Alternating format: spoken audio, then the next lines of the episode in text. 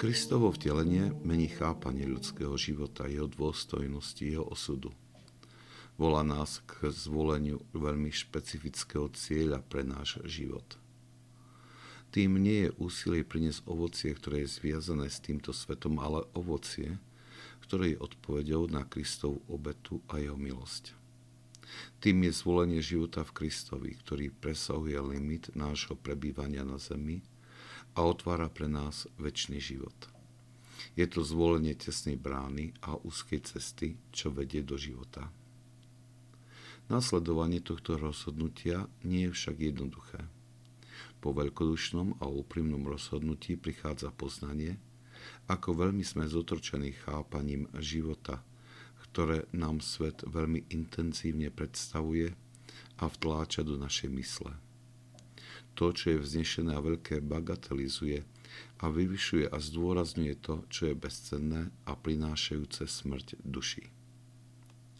Keď vnímame tento tlak sveta, tak sa ho pokúšame určitým spôsobom pokresťančiť. Vyčerpávajúcu honbu za kariérou a hmotnými prostriedkami nazývame čnosťou, ktorá chce to najlepšie pre zabezpečenie rodiny. Aby sme utišili svedomie, ktoré nás volá nasledovať Evanielia, pokúšame sa akoby vybudovať raj na tejto zemi. Bez toho, aby sme znižovali dobro, ktoré vychádza z rôznych sociálnych a charitatívnych aktivít, musí sa pripomenúť, že ak nie je plodom intenzívneho vnútorného zápasu o rast a nasledovanie Krista skrze naplňanie evanílových prikázaní, tak to má len minimálny efekt na náš vzťah s Kristom a na väčší život. Pričasto sa že tieto aktivity vychádzajú z túžob po vlastnom uspokojení či nadobudnutia dobrého vnútorného pocitu. Ale nech už intenzita týchto príjemných pocitov je akákoľvek dobrá, je ničím oproti tomu, čo vníma duša, očistená od vášni a schopná vidieť Boha.